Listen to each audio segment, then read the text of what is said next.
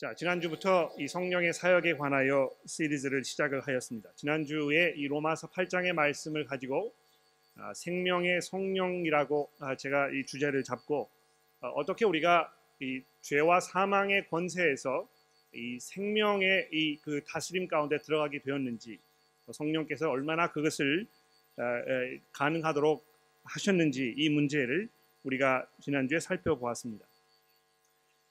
아, 성령께서 하시는 이 일에 대해서 많은 분들이 일반적으로 아, 이 방언하는 것과 또는 어떤 그 아, 기적, 신비적인 체험 이런 것을 많이 연관지어 생각하신 것 같습니다.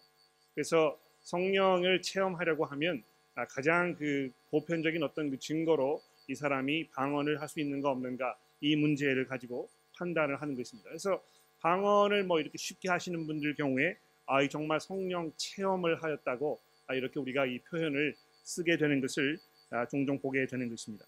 그래서 어떤 그 신비한 체험 아, 이것이 이 성령의 사역과 깊이 이렇게 결부되어 있는 것처럼 우리가 쉽게 생각을 하게 되는 것이죠. 또 그것이 아니면 어떤 그 내 내면에 일어나는 어떤 그 감정적인 변화, 이 뜨거움이라든지 열정이라든지 또 자기가 이렇게 주체할 수 없는 어떤 그 이 헌신하려는 그런 마음 아, 이런 것을 가지고 아, 성령 체험 아, 한 것이다. 이제 이렇게 많은 분들이 이해를 하시는 것입니다.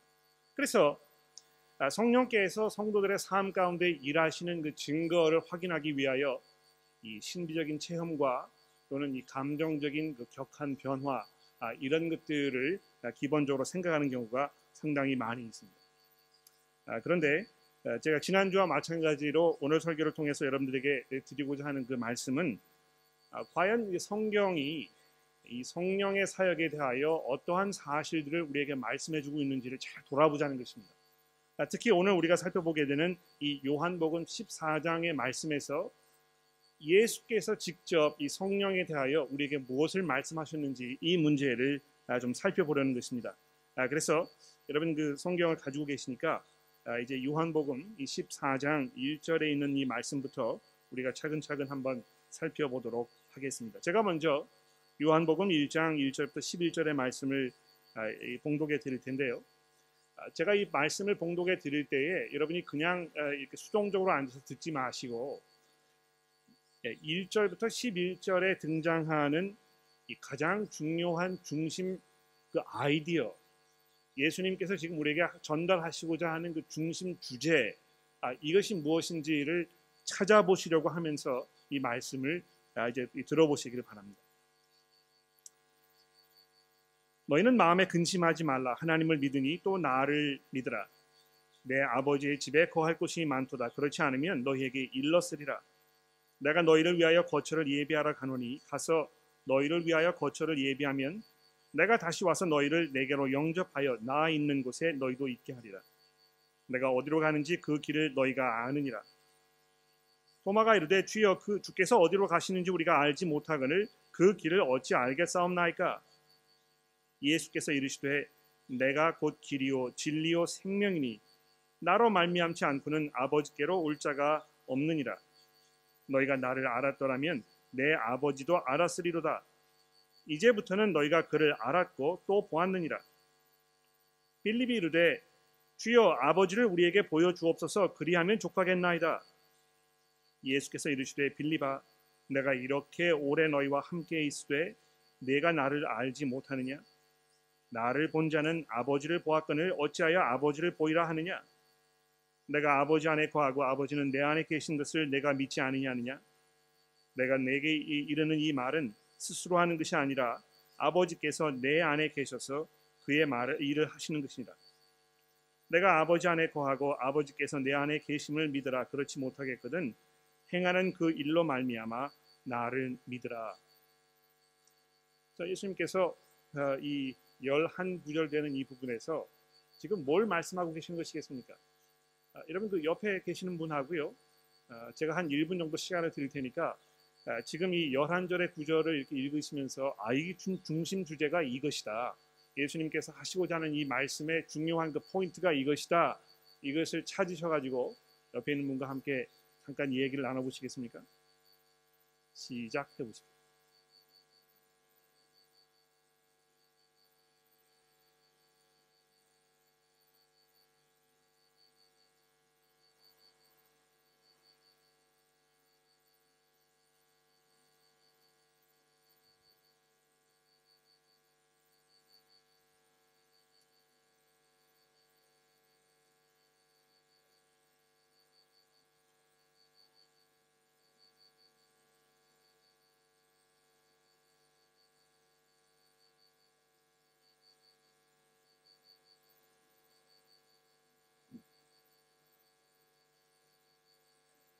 네, 되었습니다. 아마 아직까지 답을 못 찾으셨으면 시간을 더 드려도 어, 뭐 특별히 어떤 진전되지 않을 거라고 제가 짐작을 합니다. 어, 제가 답을 알려드리죠. 아, 7절 말씀해 보시면 예수께서 이렇게 말씀하지 않습니까? 너희가 나를 알았더라면 내 아버지도 알았으리라. 아, 아마 이 11절 되는 이 구절에서 이 7절의 말씀이 아마 이 키 포인트가 아닌가 생각됩니다. 너희가 나를 알았더라면 내 아버지도 내가 알았을 것이다. 아, 이 예수를 안다는 것이 얼마나 놀라운 일입니까? 그렇죠? 아, 그래서 이 11장 이 전반부에 보시게 되면 1절부터 계속해서 하나님 예수님께서 이렇게 말씀하시죠. 내가 너희를 위하여 너희가 있을 그 처소를 예배하러 간다. 아, 예수를 알게 되면 우리에게 어떤 은혜가 있겠습니까? 어, 하나님의 그 처소에서 우리가 안전하게 거할 수 있는 아, 그런 그 특권을 우리가 누리게 되는 것입니다. 얼마나 이것이 우리 성도들에게 깊은 위로와 평안을 주는지 모르는 것이죠. 우리가 어디로 가는지 알지 못할 때 느끼는 그런 그 불안함과 또 이 혼란스러움과 이런 것을 더 이상 우리가 경험하지 않아도 되는 아주 분명한 예수님의 약속이 오늘 본문 말씀 전반부에서 우리에게 주어지고 있습니다. 아, 근데 이것이 그냥 어떤 그 내적인 평안만을 말하는 것이 아니고요. 아, 제가 지금 7절에 말씀드린 대로 예수를 알므로 인하여 우리가 이 하나님을 알게 되는 것이라고 예수께서 이렇게 말씀하고 있습니다. 종종 어떤 분들이 내가 이 하나님은 믿지만 아, 예수는 믿지 않는다 이렇게 말씀하시는 분들을 만나보게 됩니다. 얼마나 이런 분들이 성경을 읽지 않으셨는지 성경이 무엇에 대해서 말씀하고 계시는지 잘 이해하지 못하여 아, 참그 무지한 가운데 드러나는 그런 코멘트가 아닌가 생각합니다. 아, 예수님께서 우리에게 뭘 말씀하셨습니까? 이 하나님을 알기 위하여는 예수 그리스도 그분을 우리가 무시할 수 없다는 것입니다. 오히려 예수께서 말씀하셨듯이 나로 말미암지 않고는 아버지께로 올 자가 없다고 6절에 말씀하지 않으셨습니까? 그래서 우리가 이 하나님 안에 있으려면 하나님의 은혜를 누리려면 우리가 뭘 해야 되겠습니까? 예수를 알고 아, 그분을 나의 구주로 우리가 고백하고 우리의 삶이 이 그리스도를 위한 삶이 될 수 있도록 우리가 헌신하고 아, 이렇게 하는 것이죠. 아 그래서 이 첫 부분에서 지금 예수님께서 이 예수를 아는 것 그것의 그 의미와 그것을 통해서 우리가 누리는 이 특권과 이 하나님께서 우리에게 주시는 그 은혜와 이런 것들을 지금 우리에게 설명을 하였습니다. 자, 근데 아, 그것뿐만이 아니고요. 이제 좀 더 나아가서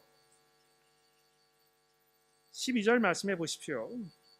내가 진실로 진실로 너희에게 이르노니 나를 믿는 자는 내가 하는 일을 그도 할 것이요 또한 그보다 더 큰 일도 하리니 이는 내가 아버지께로 감이라. 여러분 이 12절의 말씀을 어, 이 곰곰이 한번 그 씹어 보십시오. 내가 진실로 진실로 너희에게 이르노니 나를 믿는 자는 내가 하는 일을 그도 할 것이요 또한 그보다 큰 일도 하리니 이는 내가 아버지께로 감이니라. 어, 아마 그 성경 전체를 돌아보면서 어, 굉장히 중요한 그런 말씀들이 상당히 많이 있을 텐데요. 또 여러분들이 뭐 이 마음속에 담아두시고 귀하게 여기시는 그런 구절들이 많이 있으실 텐데 아, 적어도 제가 생각하기에 이 요한복음 14장 12절의 말씀이 아, 영어로 얘기하면 그 game changer, 이 판을 바꾸는 아, 그런 말씀이 아닌가 이렇게 생각합니다. 잘 한번 들어보십시오. 나를 믿는 자는 내가 하는 일을 그도 할 것이요. 또한 그보다 더 큰 일도 하리니 이는 내가 아버지께로 감입니다. 이 어떻게 이럴 수 있습니까? 예. 어떻게 이 성도들이 예수를 믿음으로 인하여 예수께서 하시는 일도 우리가 할 것이고 또 더 나아가서는 예수께서 하신 일보다 더 큰 일도 우리가 할 수 있다고 말씀하시는 것입니까? 이 얼마나 놀라운 특권일까요? 자, 근데 아, 그렇게 하시면서 이 12절 맨 마지막 절에 어떤 그 보충 설명을 달고 계십니까? 그렇게 될 수 있는 이유는 내가 아버지께로 가민이라 이렇게 되어 있습니다. 그러니까 이 예수께서 지금 아, 버지께로 돌아가시게 되는 그 때가 된 것과 성도들이 예수께서 하시는 일을 아, 감당하고 또 더 나아가서 그것보다 더 큰 일도 할 수 있는 이것과 무슨 연관이 있는 것입니까? 자, 이것을 우리가 잘 이해해야 될 것 같아요. 아버지께로 돌아가게 되면서 우리 이 세상에 어떤 일이 벌어지게 되었습니까? 예수께서 하나님 아버지의 그 보좌로 돌아가시기 위하여 이제 곧 죽으심과 부활의 이 사건 이것을 경험하시게 되었을 것입니다. 이 예수 그리스도의 이 십자가 사건과 그 부활 사건을 통해서 그 누구도 창세 이전부터 그 순간까지 경험해 보지 못했던 새로운 시대가 이제 시작되게 된 것입니다. 아, 이 종종 역사를 돌아보게 되면 어떤 그 전환점이 되는 그런 그 사건들이 있지 않았습니까? 그렇죠? 뭐 이 예를 들어서 우리 한국 사회도 보게 되면 6.25 동란 이런 거 이, 있는데 아 그거 보게 되면 그 전후를 통해서 이 한국이라는 나라가 얼마나 많은 변화와 이 격변의 과정을 겪었는가 아 이거 우리가 알 수 있는 것입니다. 그래서 이 그런 사건을 게임 체인저 이 판을 바꾸는 그런 사건이라 이렇게 얘기하지 않습니까? 아 그래서 예수 그리스도께서 아버지께로 돌아가시는 그 순간 즉 그분의 죽으심과 부활하심을 통하여 이제 이 인간들이 하나님께 용서를 받게 되고 그분께로부터 이 부르심을 받아서 하나님의 백성으로 이제 온전한 관계를 누리며 살게 되는 그 복음의 은혜가 주어지는 이 순간 이것이 이제 도래하게 되었다는 것입니다. 그런데 놀라운 것은요. 예수 그리스도께서 부활하셔서 이 새로운 시대를 여신 것과 동시에 우리에게 무엇을 약속해 주고 계시냐 하면 내가 아버지께로 가서 너희를 위하여 또 다른 보혜사를 보낼 것이다. 잠시 우리가 살펴보겠습니다만 그 약속을 이제 하고 계신 것입니다. 예. 그리스도께서 죽으시고 부활하셔서 하나님의 보좌 우편에 앉으심으로 인하여 이제 비로소 성령께서 이 세상에 임하셔서 성도들의 삶 가운데 이제 존재하시게 되는 이런 놀라운 변화가 일어나게 되었다는 것입니다. 물론 그 성령께서 구약 성경에도 이 하나님의 백성들의 삶 가운데 아주 빈번하게 역사하셨던 것을 우리가 종종 읽어보게 됩니다. 이 모든 뭐 이 구약의 선지자들도 하나님의 영이 자기에게 임하여 내가 이 하나님의 그 말씀을 선포한다 이렇게 이야기하는 부분들이 많이 있습니다. 또 뭐이 출애굽 사건 그 이후에 하나님께서 이 성막을 만드는 그 작업을 하나님의 백성들에게 부탁하셨는데 그 성막을 만들 때에 아, 이 정교한 어떤 그 작업들 이런 거를 감당하시도록 하시기 위하여 하나님께서 성령을 아, 하나님의 백성들에게 부어 주시고 아, 그 사람들이 이 특별한 이 사건 그 순간에 어떤 그 특별한 일을 할 수 있는 그런 그 놀라운 어떤 그 힘을 얻는 이런 장면들을 우리가 보게 되는 것입니다. 사사들의 시대도 보십시오. 사사들이 특별한 순간에 특별한 일을 하기 위하여 하나님의 영이 그에게 갑자기 임하는 그래서 삼성과 같은 사람이 이 주체할 수 없는 어떤 그 힘을 막 발휘하는 이런 그 사건들을 우리가 보게 되는 것이죠. 그러나 구약 성경에서 기본적으로 이 성령께서 하나님의 백성들의 삶 가운데 영원히 임재하셔서 그, 그 내재하시는 아, 이런 모습들을 우리가 구약 성경을 통해서 발견할 수 없는 것입니다. 이제 일시적인 아, 그런 체험이었다는 것이죠. 그런데 예수께서 죽으시고 부활하셔서 하나님의 보좌 우편에 앉으신 이후에 이 성령께서 이제 이 땅에 오셔서 예수를 대신하는 그래서 예수께서 비록 우리와 이, 이 육체적으로 함께하지 아니하시지만 어떤 면에서 그것보다 더 놀라운 즉 하나님의 영이 이 인간들의 삶 가운데 영원토록 임하시는 어, 이런 놀라운 변화가 일어나게 되었다는 것입니다. 그래서 어떤 면에서 성도들이 예수께서 하신 일을 우리도 할 수 있는 것이고 또 그보다 더 큰 일도 할 수 있겠습니까? 요한복음 14장에 어, 지금 일괄적으로 예수께서 뭘 말씀하고 계십니까? 내가 이 땅에 온 이유는 너희에게 아버지를 보여주기 위해서 온 것이다. 나를 알므로 아버지를 아는 것이고 나를 본 사람은 곧 아버지를 본 것이다. 이렇게 해서 이 성부 하나님과 성령 하나님의 이 밀접한 이 관계, 이 불가분의 관계를 지금 예수님 말씀하고 계신 것입니다. 얼마나 놀랍습니까? 예, 그 당시에 이 유대 땅에 2000년 전에 아, 이, 이, 이, 유대 땅에 살고 있던 이 사람들은요 자기의 눈으로 직접 이 살아계신 하나님을 목격했다는 것입니다. 물론 아, 영의 눈이 가리어서 예수께서 어, 이 육신의 몸을 입으시고 이 땅에 오셨던 이 창조의 하나님이신 아, 이 사실을 사람들이 알지 못하였습니다만 예수께서 친절하게 이 말씀을 통하여 사람들에게 설명하지 않습니까? 나를 본 사람은 아버지를 본 것이다. 즉 예수께서 이 땅에 오셔서 이 아버지를 드러내시고 아버지가 얼마나 놀라운 분인지 이것을 사람들에게 증거하고 이렇게 하셨다는 것이죠. 그래서 이 13절 말씀 그 후번에 읽고 다음 절에 보시게 되면 예수님 이렇게 말씀하시잖아요. 내가 내 너희가 내 이름으로 무엇을 구하든지 내가 행하리니 이는 아버지로 하여금 아들로 말미암아 영광을 받으시게 하려 함이니라. 가끔 제가 이제 그 한국 성경을 읽으면서 아, 이 목회를 그만두고 성경 번역하는 작업을 좀 했으면 좋겠다. 그런 생각이 들 때가 굉장히 많습니다. 여기 이는 아버지로 하여금 아들로 말미암아 영광을 받으시게 하려 함이라 하는 이 말이 무슨 뜻인지 한번 곰곰이 생각해 보십시오. 여러분 그 이해가 되십니까? 이는 아버지로 하여금 아들로 말미암아 영광을 받으시게 하려 함이라. 이 무슨 뜻입니까? 아, 제가 좀 쉽게 말씀을 드려볼까요? 이는 아버지께서 아들을 통하여 영광을 받으시게 하려 함이라 이런 말입니다. 지금 예수께서 가지고 계시는 가장 중요한 그분의 이 마음, 그분의 생각, 그분의 그 중심 주제 이건 무엇입니까? 하나님 아버지께서 영광을 받으시는 것입니다. 하나님께서 영광을 받으시기에 합당하시잖아요. 정말 이 온 세상을 창조하신 우리에게 생명을 주시고 이 모든 것들을 통치하시며 우리에게 생명을 주실 그 하나님 정말 모든 피조물로부터 이 영광과 찬송을 받으시기에 합당하신 이 하나님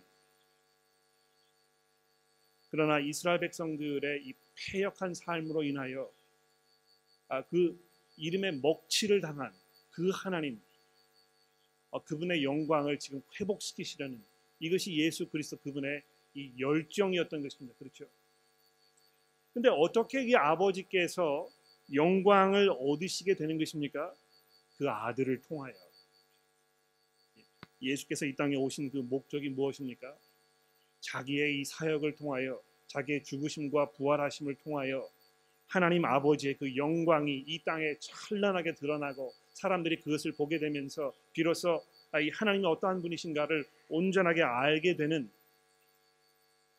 어, 그래서 요한 그 사도가 맨 처음에 요한기록 요한복음 시작하면서 우리가 그 아들의 영광을 보니 곧 아버지의 영광이었다고 이렇게 처음에 시작하고 있지 않습니까? 그 얼마나 감격스러웠으면 그랬을까요? 야 이제 우리가 정말 이 하나님의 영광을 이제 보게 되는 것이구나. 하나님이 얼마나 놀라운 분인지, 그분이 얼마나 찬란하신 분인지, 이분께서 얼마나 놀랍고 이, 그, 그 광대하신 분인지를 예수 그리스도 이분의 사역을 통하여 우리가 비로소 이해하게 되는 것입니다. 자, 그런데요. 예수께서 부활하셔서 하나님 아버지께로 돌아가신 후에 성령이 우리 가운데 오셔서 이제 어떻게 되었습니까? 여러분과 제가 이제 이 모든 것을 다 이해하게 된 것입니다. 그렇죠? 아, 지금 이 요한복음 14장의 이 말씀은 예수께서 십자가에 달리시기 이전의 그 사건이었단 말입니다. 그렇죠? 그런데 이 십자가 사건이 얼마나 놀라운 사건이었는지 그 이후에 존재하는 하나님의 백성들은 이제 비로소 이 모든 것을 이해하여 하나님을 참 하나님으로 하나님이 어떠한 분이신지를 비로소 온전하게 이해하는 이 놀라운 새로운 시대에 살게 되는 이런 특권을 누리게 되었다는 것입니다. 그래서 여러분과 제가 담대하게 이 세상을 향하여 내가 하나님을 안다고 하나님이 어떠한 분이신지 내가 설명할 수 있다고 이 하나님의 은혜가 얼마나 놀라운 것인지 한번 들어보라고 이렇게 얘기할 수 있는 것 아닙니까? 그렇죠? 얼마나 놀라운 특권입니까? 자, 근데 이 특권을 누리기 위하여 특권을 누리기 위한 사람들이 어떠한 사람인지를 예수님께서 설명을 하시는데요. 자, 15절 말씀을 보십시오. 너희가 나를 사랑하면 내 계명을 지키리라.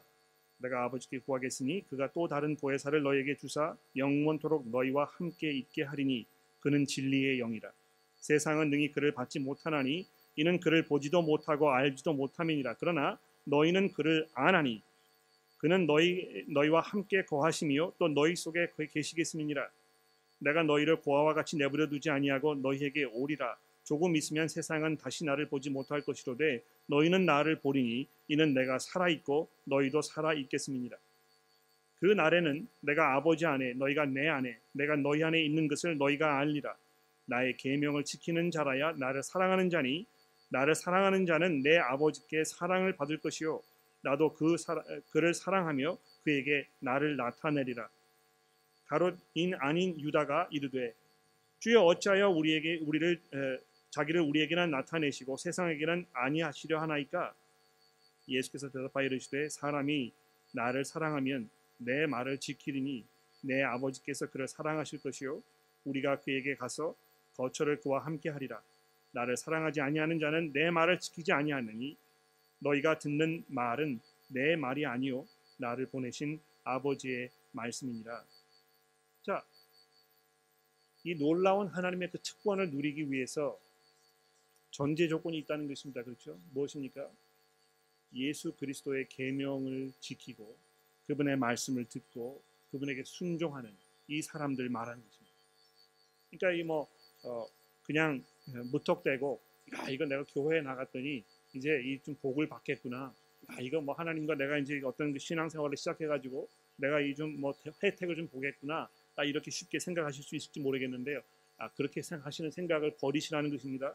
예수께서 분명하게 여러 번 동안 여기 말씀하시잖아요. 무려 뭐 네 번이나 반복해서 이 하나님께서 이 십자가 사건을 통하여 우리에게 주시는 이 놀라운 특권 이것을 성도들이 누리기 위하여 전제되어야 조건이 있다고 네 번이나 말씀하십니다. 너희가 내 계명을 지키면 즉 나를 너의 주로 고백하고 내 말을 신뢰하고 믿음 가운데에서 아, 정말 내가 원하는 방식으로 살게 되었을 때 이것을 지금 말하는 것이죠.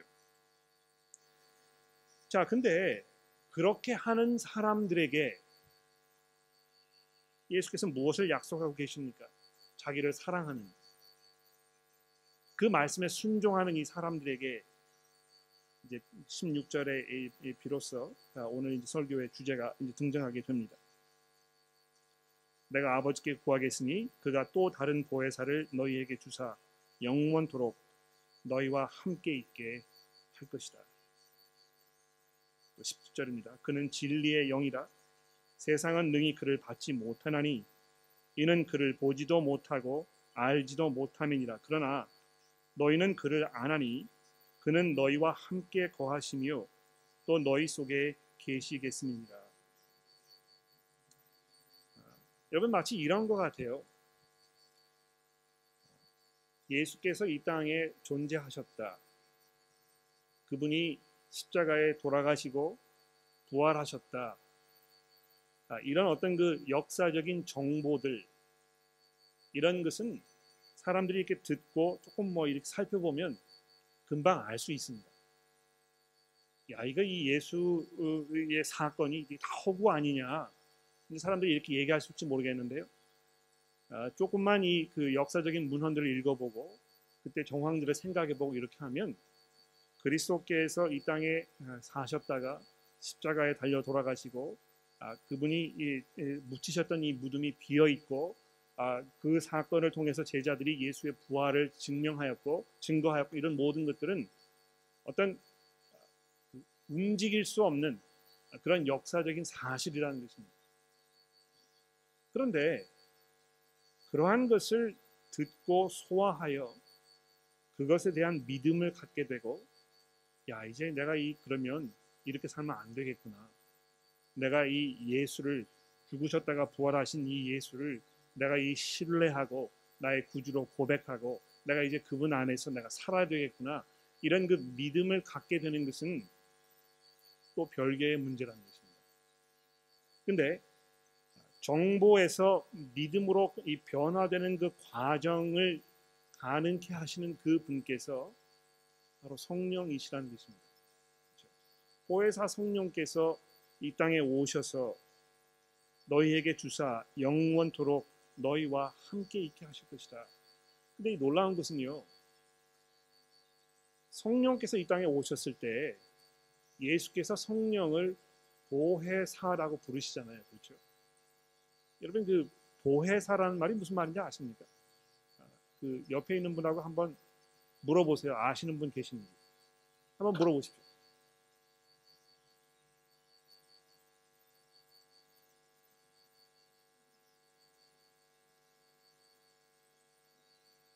네, 됐습니다. 정답을 아시는 분 계시면 손을 좀 번쩍 들어보시겠습니까? 제가 시키지 않을 테니까 한 분 정도 계시네요.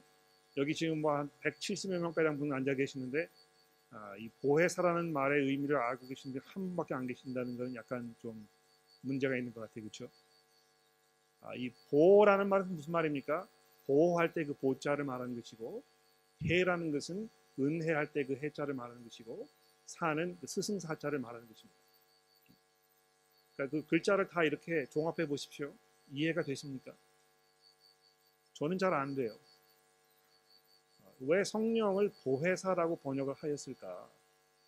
아 근데 그 히라버 성경 원문에 보게 되면 아, 그, 그 원문의 단어가 담고 있는 이 중요한 개념이 무엇이냐면 마치 법정에서 자기를 변호하여 주는 어떤 그 변호인 또는 아, 옆에서 그 힘이 없어가지고 지금 자기 자신을 감당할 수 없는 이런 그 나약한 사람을 아, 강하도록 강하게 만들어주는 어떤 그 힘과 또 용기를 북돋워주는 아, 그런 역할을 하는 사람을 말하는 것입니다. 그래서 성령께서 이 땅에 오셨을 때 성도들이 자기의 힘으로 할 수 없는 아, 이 사건, 이그 믿음의 고백과 또 이 하나님의 백성으로서 살 수 있는 어떤 그 성도로서의 삶을 살 수 있도록 하여 주시는 그 역할을 감당하시는 분이신데요. 또 다른 보혜사, 즉 예수 그리스도 그분께서 우리의 보혜사이셨고 그렇잖아요. 예수께서 지금도 하나님의 보좌 우편에서 여러분과 저를 위하여 변호하고 계시잖아요. 아, 히브리서에 보면 그렇게 말씀하거든요. 여러분 우리가 아, 정말 이 죄 가운데 있을 때에 우리의 이 양심이 죄로 인해서 정말 그 괴롭고 어려울 때에 우리가 어떻게 하겠습니까? 하나님 이거 내가 이제 뭐 좀더 아, 잘해 보겠습니다. 제가 이 좀 만회해 볼게요. 이렇게 하지 않잖아요. 그렇게 하지 아니하고 성도들이 어떻게 합니까? 하나님의 보좌 앞에서 우리를 지금 대변하고 계시는 그리스도 그분에게 나아가서 우리 자신을 온전히 그분께 맡기고 그분이 우리를 대변하시도록 우리가 그분에게 의지하잖아요. 그렇지 않습니까? 예수께서 우리의 변호인이시거든요. 얼마나 놀라운 변호인입니까? 그냥 입으로만 사람들을 지키시는 그런 변호인이 아니고요. 자기의 목숨을 내어주셔서 우리의 이 모든 죄값을 다 치르시고 하나님의 보좌 앞에서 하나님 아버지 내가 이 사람들을 위하여 내 피값을 흘렸으니 이제 더 이상 이 사람들을 죄인으로 취급하지 아니하시고 하나님의 거룩한 백성으로 인정하여 주옵소서 이렇게 간구하시는 그 예수 그리스도의 그 은혜 가운데 지금 우리가 살고 있는 것입니다. 그런데 그분께서 지금 이제 하나님의 보좌 우편에 올라가셨단 말입니다. 더 이상 우리 가운데 계시지 않거든요. 그런데 놀라운 것은 예수께서 이 땅에 계셨을 때보다 더 놀라운 변화가 이, 이, 이제 벌어진 것입니다. 성령께서 우리 가운데 오셔서 이제 여러분과 저의 마음 가운데 임하셔서 우리가 이 예수 그리스도를 구주로 고백하게 되고 믿음을 갖게 되고 정말 이 예수 그리스도의 복음이 하나님의 진리임을 우리가 이해하게 되는 지금 그 과정을 예수께서 이 요한복음 14장에서 우리에게 설명하고 계시는 것입니다. 그래서 17절에 보시면 예수께서 아, 성령을 뭐라고 부르고 계십니까? 진리의 영이라고 부르지 않습니까? 아, 지난주에 이 로마서 8장에서는요 사도 바울이 성령을 생명의 성령이라 아, 이렇게 설명하였습니다. 오늘 이, 이 14장에서는 진리의 영이라고 왜 진리의 영입니까?